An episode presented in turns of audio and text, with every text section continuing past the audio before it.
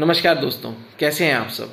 Hope you all are fit and fine and safe with your family members at home so आज का हमारा topic है relationship और उसके लिए हमारे जीवन में क्या मायने हैं। सो so, दोस्तों अगर आप देखें life is just like a journey और इस जर्नी में जिस दिन से हमारा जन्म हुआ उस दिन से हम रिलेशनशिप में या संबंध में बन गए। चाहे वो हमारा संबंध हमारे माता पिता के साथ चाहे हमारे भाई बहन के साथ, चाहे हमारे बाकी रिश्तेदार जैसे बुआ, चाचा, ताया, नानी, नाना, मासी, मासा। कितने रिलेशनशिप में हम अपने आसपास बन गए। और ये रिलेशनशिप कहीं ना कहीं हमें लाइफ में इंकरेज करते हैं, नई सीख देते हैं और आगे बढ़ने में मदद करते हैं और हमारा जीवन जो लाइफ है, उसे जीने में मदद भी करते हैं।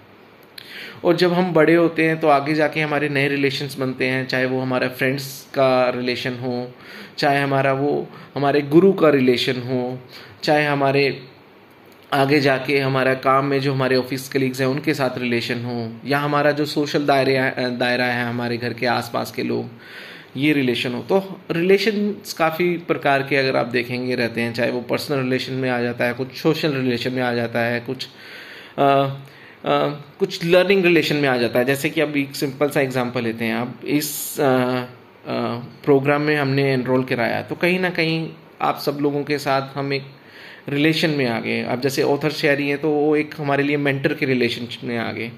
तो रिलेशनशिप एक बहुत ही इम्पोर्टेंट फैक्टर है लाइफ में। और कहीं ना कहीं रिलेशंस की वजह से हमें सीखने को मिलता है एक दूसरे के साथ। हम जब संबंध रखते हैं तो उसमें हमें कुछ नई चीज़ें सीखने को मिलती हैं जो ज़िंदगी में एज अ ह्यूमन बींग हमें ग्रो करने के लिए ज़रूरी हैं राइट और काफ़ी प्रस्पेक्टिव लाइफ के जो है वो रिलेशन की वजह से ही इंसान सीख पाता है। अगर आप देखें कुछ अगर इंसान अकेला हो, किसी रिलेशन में ना हो तो वो ज़िंदगी में कुछ नहीं कर पाएगा और ज़िंदगी में उसके जीने का कोई मायना ही नहीं रहेगा।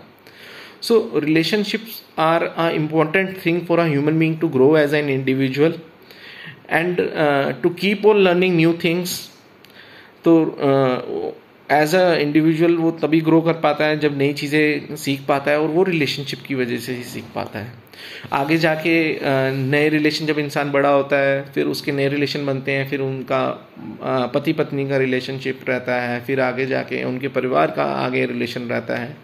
सो so, संबंध जो हैं वो बहुत ही इम्पोर्टेंट फैक्टर हैं एक इंसान की लाइफ में। Thank you for this topic